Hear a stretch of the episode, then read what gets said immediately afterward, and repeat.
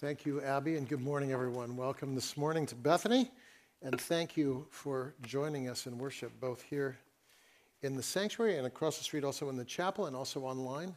We're honored, really, that you'd worship with us this morning, and it is a um, kind of a uniquely heavy morning in the wake of the news cycle. So I'll invite you to join me in prayer, and then we'll begin because I think what Romans 5 has to say to us this morning uh, and what God would speak to us through that text would be significant and appropriate both for us individually and for our life together. Let's pray.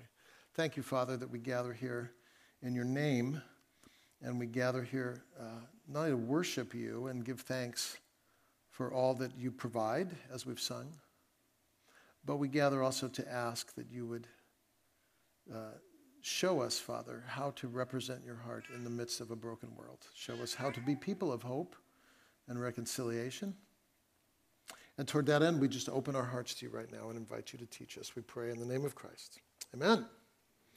Uh, scriptures are interesting in the like highly elevated view that they offer for humanity. Psalm chapter 8, verses 5 and 6 says regarding you and I, we're, we're created by God just a little lower than the angels. Really, the kind of the apex of God's creative work and crowned with glory and honor. That's good news. Uh, in Acts 17, Apostle Paul quotes some Greek poetry under the inspiration of the Holy Spirit, saying, We, humans, are God's offspring, which is not far from the truth in the sense that 2 Peter chapter 1 says that we're partakers of the divine nature. So these are great words, and we feel, wow, humans, fantastic. Except pipe bombs and Pittsburgh and Yemen. And so then some say, see, that stuff proves there is no God. because look at all the suffering, look at the disaster that is humanity. But the thing about the gospel is the gospel, God doesn't only in articulating our identity elevate us and, and says there's nothing more beautiful than humanity. God also is relentlessly uh, and painfully accurate in his diagnosis of our brokenness. No, nothing in the Creator is more beautiful, nothing is more broken than humans. Uh, Romans 8 19, in fact, says that creation is anxiously awaiting our redemption. Because if we could ever get fixed, everything else would be fixed as well. So, in the wake of a week like this, I would say more than ever, this word in Romans is appropriate for us. And the reason is this Romans was written because Paul was concerned that two different people groups, though they both knew Christ, were unable to unite. Does that sound at all familiar? Two different people groups unable to unite blacks, whites, men, women, rich, poor, slave free, Republican, Democrat, liberal, fundamentalist, gay, straight, unable. And then Paul's writing to say, wait, wait a minute, time out. the most important thing we can do in a terribly broken world is to show God's uniting power actively. And so God, uh, through the Apostle Paul, equips us to do that in this text by showing us three gifts. God gives us peace, God gives us a double blessing, and, and God gives us these much more truths at the end. I'm going to spend time on each of these this morning. And when we look at peace, I'd like to look at three aspects of peace found in Romans chapter 5. So if you have a Bible, you turn to Romans 5. Uh, we see that peace gives us confidence, that peace is without contingency, and that peace is, leads to be, us being compassionate. All this is very appropriate for today, this, this day in particular, at this moment in history. So it says at the beginning of Romans 5, therefore, having been justified by faith, we have peace with God. We have peace with God through Christ. Peace with God. Now, if you go back and, and you look at the uh, diagnosis of the human condition as articulated in the scripture, it's painfully and beautifully accurate. In the garden, Genesis 1 and 2, you kind of look around and you go, What's wrong with humanity? Where's God? Well, God shows us what's wrong. You look at Genesis 1 and 2, here's what you see uh, humans, Adam and Eve, had peace with themselves internally, peace with each other, and peace with God. Kind of threefold peace. And then, you know, God had said, Look, to the extent that you continue to live in relationship with me, receiving all that I am, walking with me, enjoying fellowship with me, to the extent that that continues, that peace is yours for eternity. We all want peace, everybody does. But though we're made for peace with self, peace with others, peace with God, humans chose a different path, basically walked away from God in disobedience. And when we walk away from God, immediately, uh, because God is the source of peace, we forfeit that all three of those pieces. So, and you see it in the story in Genesis 1. Walk away from God, peace with self, immediately. It says, uh, Adam and Eve knew they were naked and they felt shame and they covered themselves. So I moved from peace with myself to, you know what, I'm not okay. And then I, and then I, I cover myself so that you think I'm okay, even though I'm, even though I'm not okay. So, so my peace, my internal peace with myself is gone. Peace with others? Well, when God speaks to Adam and Eve and says to Adam, Hey, did you eat the fruit of which I told you not to eat? I mean, it's a simple question. There's like two answers yes or no. Adam finds the, like the deadly third way. Oh, her, the woman you gave me, that's why I ate. Women are the basis of all problems in the world. There's Adam right there. Yeah. So now suddenly we're blaming, oh, Eve, you know, What's your story? That's my paraphrase. What's your story? And here's Eve. Yeah, no, don't blame me. Blame the devil, right? It's like that song, Cookie Jar by Jack Johnson. Like, nobody's responsible for anything anymore. Don't blame me that I have a gun. I'm just doing what I saw on TV. Don't blame me, says the producer. I just make the film that people want to see. Hey, don't blame me. I'm fine. Yeah, so no peace with ourselves, secret, secretly we have shame, no peace with others, blame, division, and no peace with God. Immediately, when Adam hears God's voice, what does he do? He runs and hides. Like he walked away from God. That was the beginning of the problem. Now God comes after him. Adam, where art thou? And rather than returning to God, he runs further and hides deeper. No peace with God, no peace with one another, no peace uh, with ourselves. Does that sound like an accurate diagnosis of humanity? It does to me. This is one of the reasons I believe. So it says here, having been justified by faith, we have peace with God. So I'm cut off in every way. No peace, no peace, no peace. And now it says, by virtue of the work that Christ did on the cross, I, I who was cut off from God, am now able to come home. I'm able to come home. And the, and the way I'm able to come home is through the door that is Christ. So the, the kind of the illustration that I'll use this morning is a house, and somebody, wa- they're in the house, they're a son, they're enjoying fellowship, and then they say, you know what? I'm, you know, and then they say a couple swear words, you know, and then they raise their fist, they say, I'm done with you, and they walk out of the house. And, and then they're like this, I'm going to live on my own. Well, here's God's judgment. Here's, this is God's judgment. Oh, you want to live on your own? Good, go live on your own. There's a story in the Bible, prodigal son. It's, that, it's exactly that story.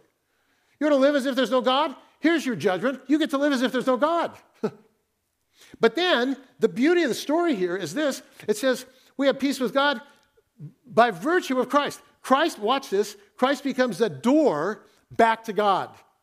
So that now, when I come home, whenever, I, whenever I face this incredible dissonance, my shame, my inability to, to uh, bridge uh, walls, and my distance from God, when I come home, the coffee's always there. The light's always on. I'm always welcome. And God is not kind of waiting with a, with a sword like, oh, yeah, you're going to pay the price. There's none of that. No. Here's God. Remember the prodigal story? Remember that?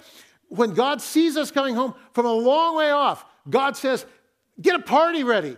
This is what I want. God wants us in relationship with God. Wow.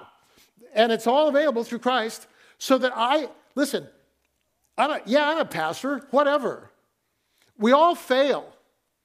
Scriptures say it this way in many ways, we all fail. What is it for you? Cynicism? Greed? Hidden sin? Hidden addiction? Materialism?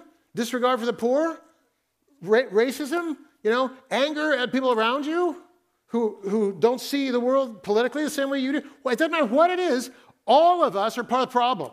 And this is such good news. Though I have blown it, I never, and I'm telling you this as your friend, I never doubt that God is for me. Ever. Never. I used to, I don't anymore. Why? Because I'm in Christ, and by virtue of being in Christ, I know that I'm accepted. No matter how far I've gone, no matter how far I've run, no matter how deeply I've failed, God loves me because God is love and God has provided in Christ a way for me to know peace. Wow, that's pretty good. That's why I said peace gives confidence, right? So if you're kind of here this morning and you're dealing with shame or dissonance in relationship or even anger at God, I have a good word for you. You can know that you know that you know that God is, you know, relentlessly for you and loves you, and there's a place at the table in the house that is God because of peace, because of Christ. So the peace gives us confidence. Second thing, this peace is without contingency. Oh yeah, yeah, peace. That, you know, you know what that means? That means you know, we always have food on the table, and, you know, our cholesterol level is always down, and the, our blood pressure is always low, and there's always peace, and the market's always up, and, you know, we never have any concerns about tomorrow. That's peace. That's not peace. That's not this peace, because this peace says, look, we, we have hope in the glory of God. In other words, I have this confidence that I can be in the house with God. But second thing, ooh, I love this, uh, sort of. it says, we also exult in our tribulations. In other words, we kind of we we glory, in a sense, in our sufferings. That is really interesting. Hel- a guy named Helmut Thielicke, a German theologian, years ago in the 20th century, he said the biggest problem with the Western church, that's us, is that we have an in- inadequate view of suffering. And he kind of goes and he unpacks it. Ina- inadequate view of suffering. Like we resist suffering. I'm going to give you a little bit different take on that this morning. Like I know many of you and I'm going to say this regarding Bethany Community Church most of you don't resist suffering, actually. And here's how I know that because I see you guys on my social media feed uh, climbing mountains, that's suffering. Running marathons, that's double suffering. Killing it at CrossFit, that's triple suffering. And even some of you are on a ketogenic diet, that is ridiculous suffering bordering on masochism because like you're not having cinnamon rolls or anything good anymore, right? You're, the only thing good on a ketogenic diet is bacon. Everything else is suffering, pure suffering. So, like, if you climb, if you run, if you eat your vegetables, whatever, um, you're suffering, and here's why you suffer. You suffer because you're like this. I will be a better person for doing that. I mean, that's that's in the bottom line. That's why, if you're ever at Green Lake at 6:30 on a Monday morning, that's why you see me running the lake.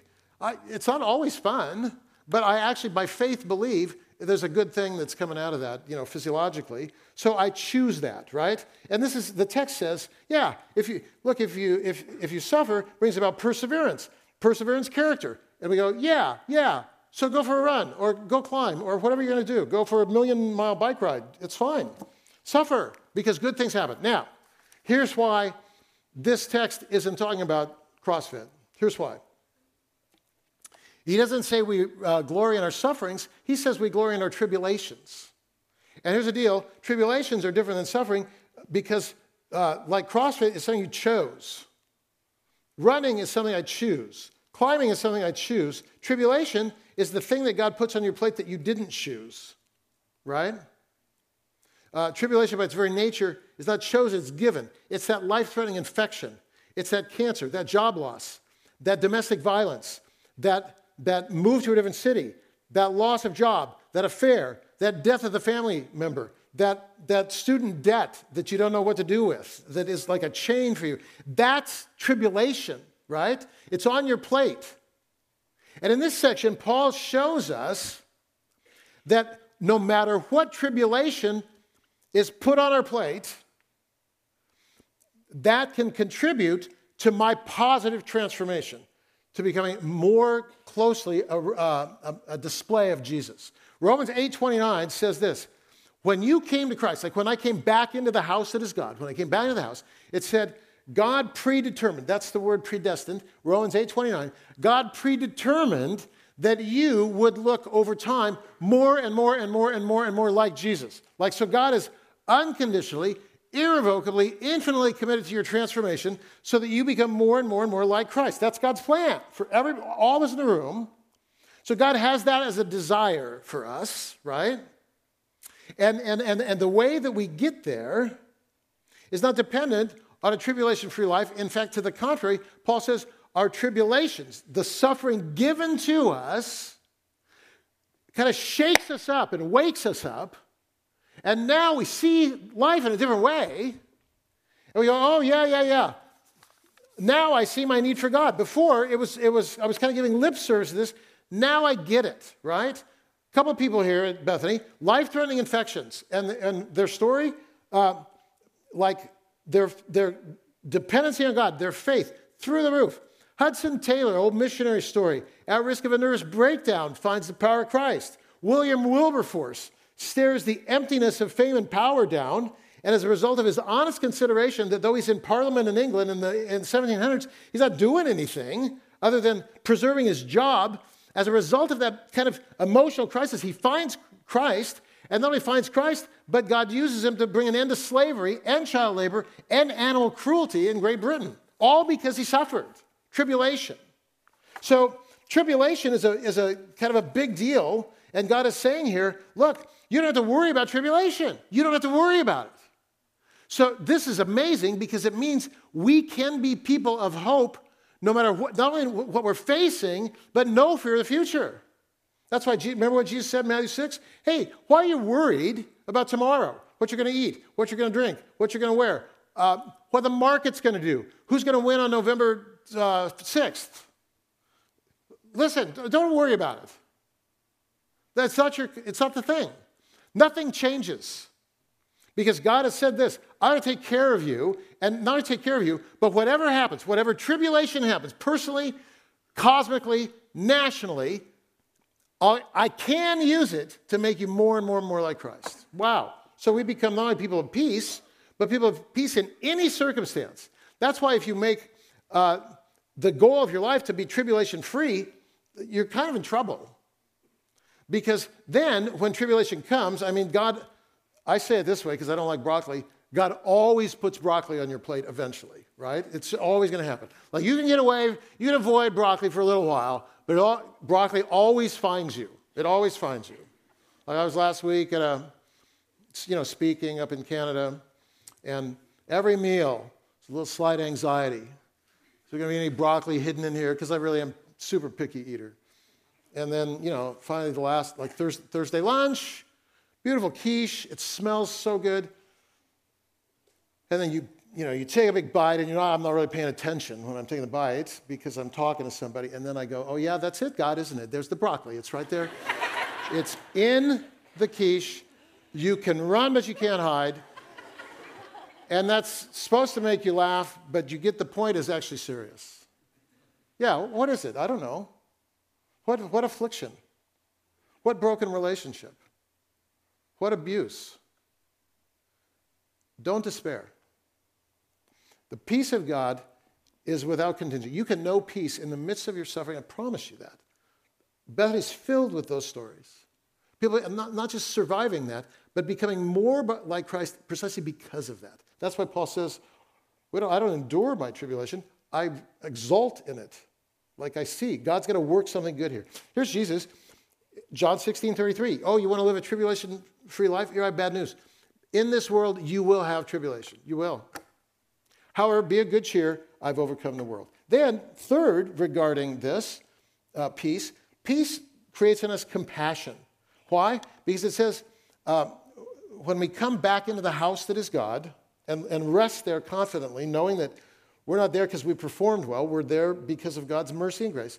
When we're resting in relationship with God, it says the love of God is poured out within our hearts through the Holy Spirit given to us. So, again, if I use the house analogy, and you know the prodigal son story, the prodigal guy goes away and he, and he sows his wild oats and it's terrible. And then uh, when he's at the bottom, he goes, Man, you know, I was better as a slave in, in the house than out here. I want to go home. All he wants to do is go home as a slave. He's just hungry. He's just hungry.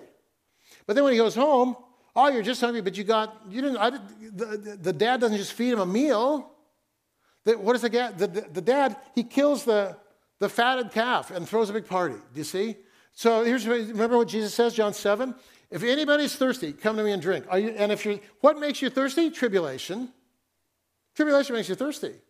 So yeah, now in the wake of, you know, in my case, 1995, a week before coming here to Bethany, my sister dies of a heart attack at the age of 42. And suddenly now my mom, who lives in California, is all alone because my dad had already died. Tribulation. Here's the thing. What we see is when we're in this house of God, uh, God gives us a different lens. I'm thirsty. I don't know what to do. I don't know what to do. God doesn't just fill my cup. John 7 says, If you're thirsty, come to me. I won't just fill your cup, I'll turn you into a river. In other words, I will, I will now live in you so that you now, as you go out into this very uh, fearful world, fearful and anxious world, and angry, you go out into a fearful, angry, anxious world. Here's God's promise you'll be a source of blessing to others. Why? Because I, Christ, am a source of blessing to others, and I live in you. And that just perfectly brings us to the second uh, gift that we're given not only the gift of peace, but the gift of the double blessing. One of the challenges with respect to sin is it brings a double curse. There's the, the curse of sin's penalty and, and, the, and the curse of sin's power, right? So I want to kind of unpack this for just a minute. Uh, the, the, the penalty of sin means okay, you left the house, so now you're living without God. You chose that penalty, but that's the penalty.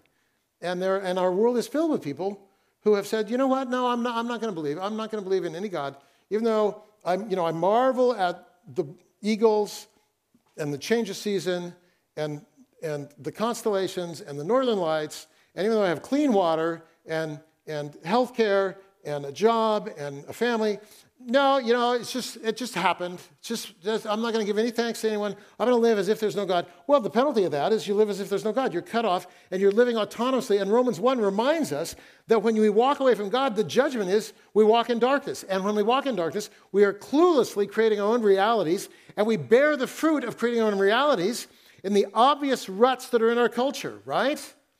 Uh, because, oh, yeah, you want to live as if there's no God? Live as if there's no God. And then what do we see today? Oh, you know, consumerism, materialism, fear, racism, tribalism, individualism, family breakdown, addictive behavior, stress, disease, Pittsburgh, Charlottesville, Charleston, South Africa, Yemen, Rwanda, Boko Haram. You want to go on? I've got an hour of just one words that explain the brokenness that is humanity. You think we you think we've got this nailed without God?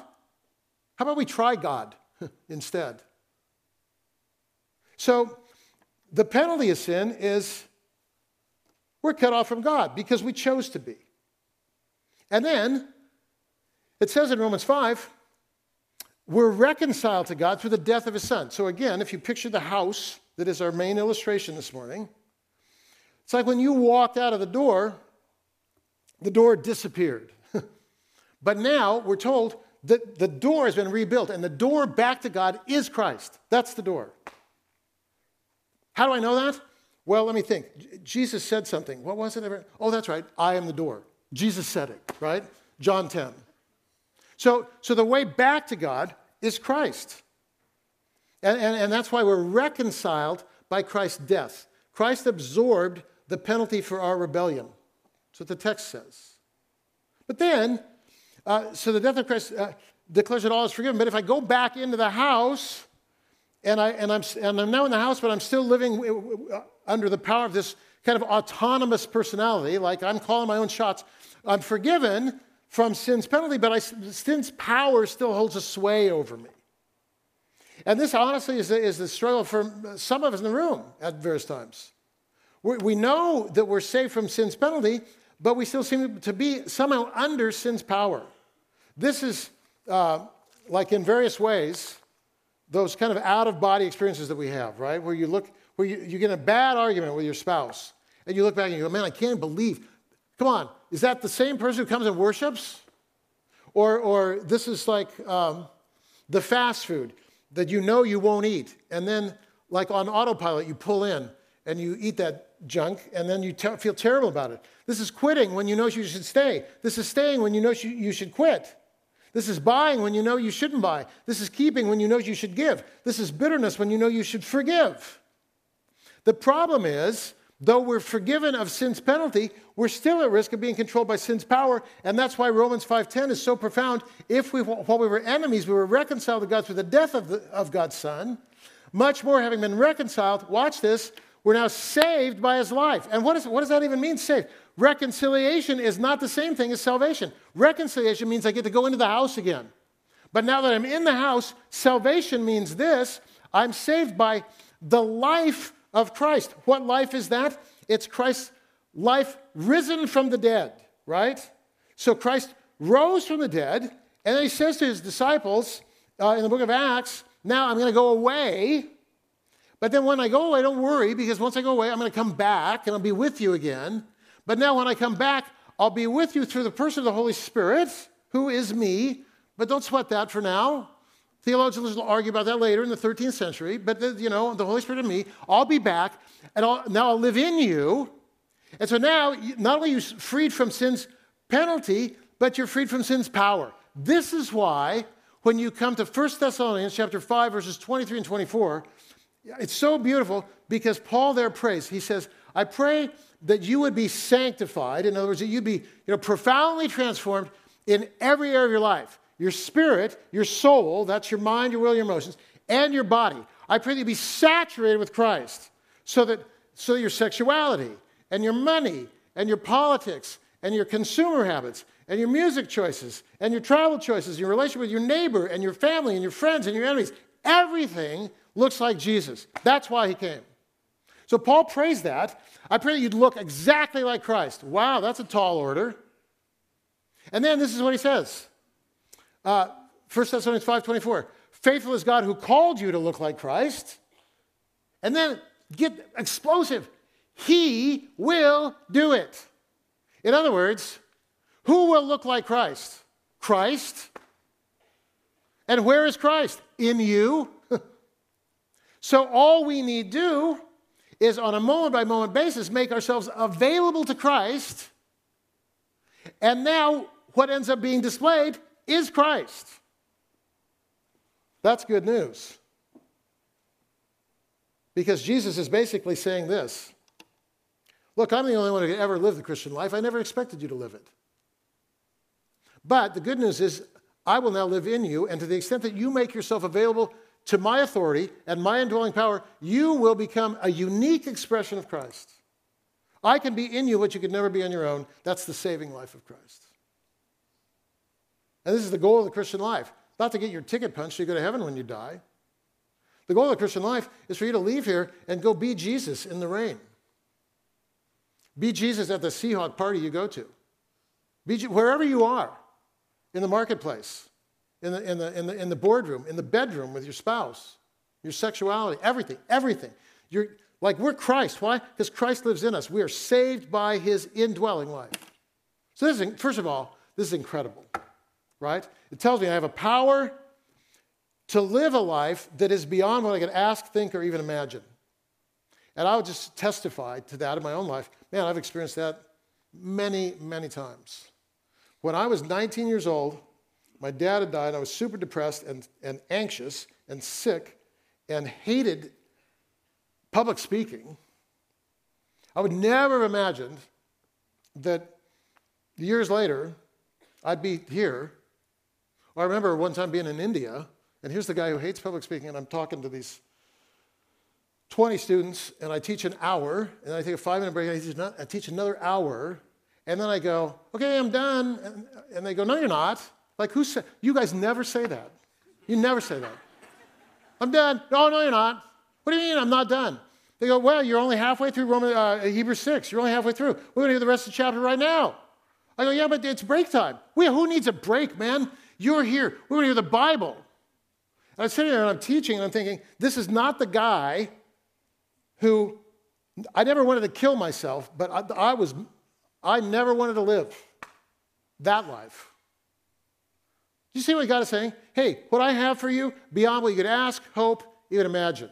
Just let me be God in you. And then watch the adventure begin. So, A, it's incredible. But B, this, you know, indwelling Christ stuff doesn't happen accidentally. It requires your participation.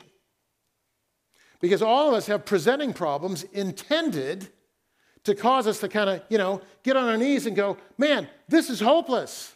I can't conquer my lust. I can't conquer my fear. I can't conquer my complacency, my cynicism, my materialism, my individualism. I can't, my nationalism, I, my racism. It's in me. I can't conquer it. Wow, that's a very good place to be. Because if you say that with open hands, here's the deal Christ who lives in you, you begin to say, Thank you, Jesus. I can't, but you can. And you live in me. So for my anxiety, Jesus, I receive your peace. Thank you. For my hatred, I receive your love. Thank you. For my lust, I receive your purity. You got to participate. One of my favorite songs recently is uh, Damien Rice's song, Older Chests. I learned it by watching that terrible show, This Is Us, which makes you cry every time. But in that, in that song, that kind of very poetically spoken, Rice goes, yeah, this is what we say to each other when we, are dealing with, we've got a thing, a presenting problem. And Jeff says to me, Richard, you okay? And I go, oh, no, hey, listen, don't worry about me. I'll be fine. It just takes, and this is what we say. We say it to each other. Just give me time. Just give me time. Yeah, just give me time and I'll be fine. Remember? Because we say this, don't we? Time heals what? All wounds. No, it doesn't. I'm going to tell you this this morning. Time heals nothing. Like, if you're young and bitter and you don't deal with it, I have a promise. This is a prophecy. You'll be old and bitter. Fine. Go ahead. Because until you deal with it and say, I'm bitter, thank you, God, that you can fill me with the grace to forgive. Until that happens, you're bitter. So we got to do the work to allow Christ to reveal himself through us. Then finally, the much more truths of chapter 5, verses 15 to 21. And the key to this is found in verse 15, and I'm just going to focus on this real briefly. It says, The free gift is not like the trespass. So, so Paul is comparing here Adam's sin to what Christ offers, right? And then several times in succession, he says, The trespass does this, but what Christ does is not this, if you were here and then the trespass does this, what Christ does is this. Does this make sense? I mean, not if you're listening to a podcast, it makes no sense at all. so come to church. This doesn't lead to this, followed by this, doesn't lead to this. When God intervened, He didn't fix it, He made it better. In the garden, what was it? Oh, you know, God walking with Adam and Eve. When Jesus came, what was it? Oh, you know, Emmanuel. God what? With us. How about today? Not with you. Kind of cheerleader. Come on, Graham. A little more prayer, a little more self denial, a little more study. You can do it. No, here's Jesus. You can't do it. So come home. Let me be in you what you cannot be. Why? Not only for your own sake and the peace you desperately need, but because people who are driving by right now are afraid, or angry, or lonely, and desperately need to see not the political Jesus, not the American Jesus, Jesus. Love, joy, peace, patience kindness, gentleness in you. it's available. Let's pray together. And I'd like everyone to just close your eyes just for a moment here. Because it could be that you're facing tribulation this morning. It could be that you're facing tribulation. It could be that you're down this morning. There's, some, there's, some, there's something on your plate that you would never have chosen.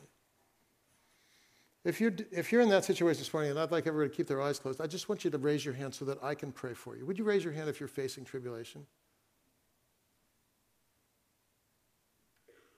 Thank you.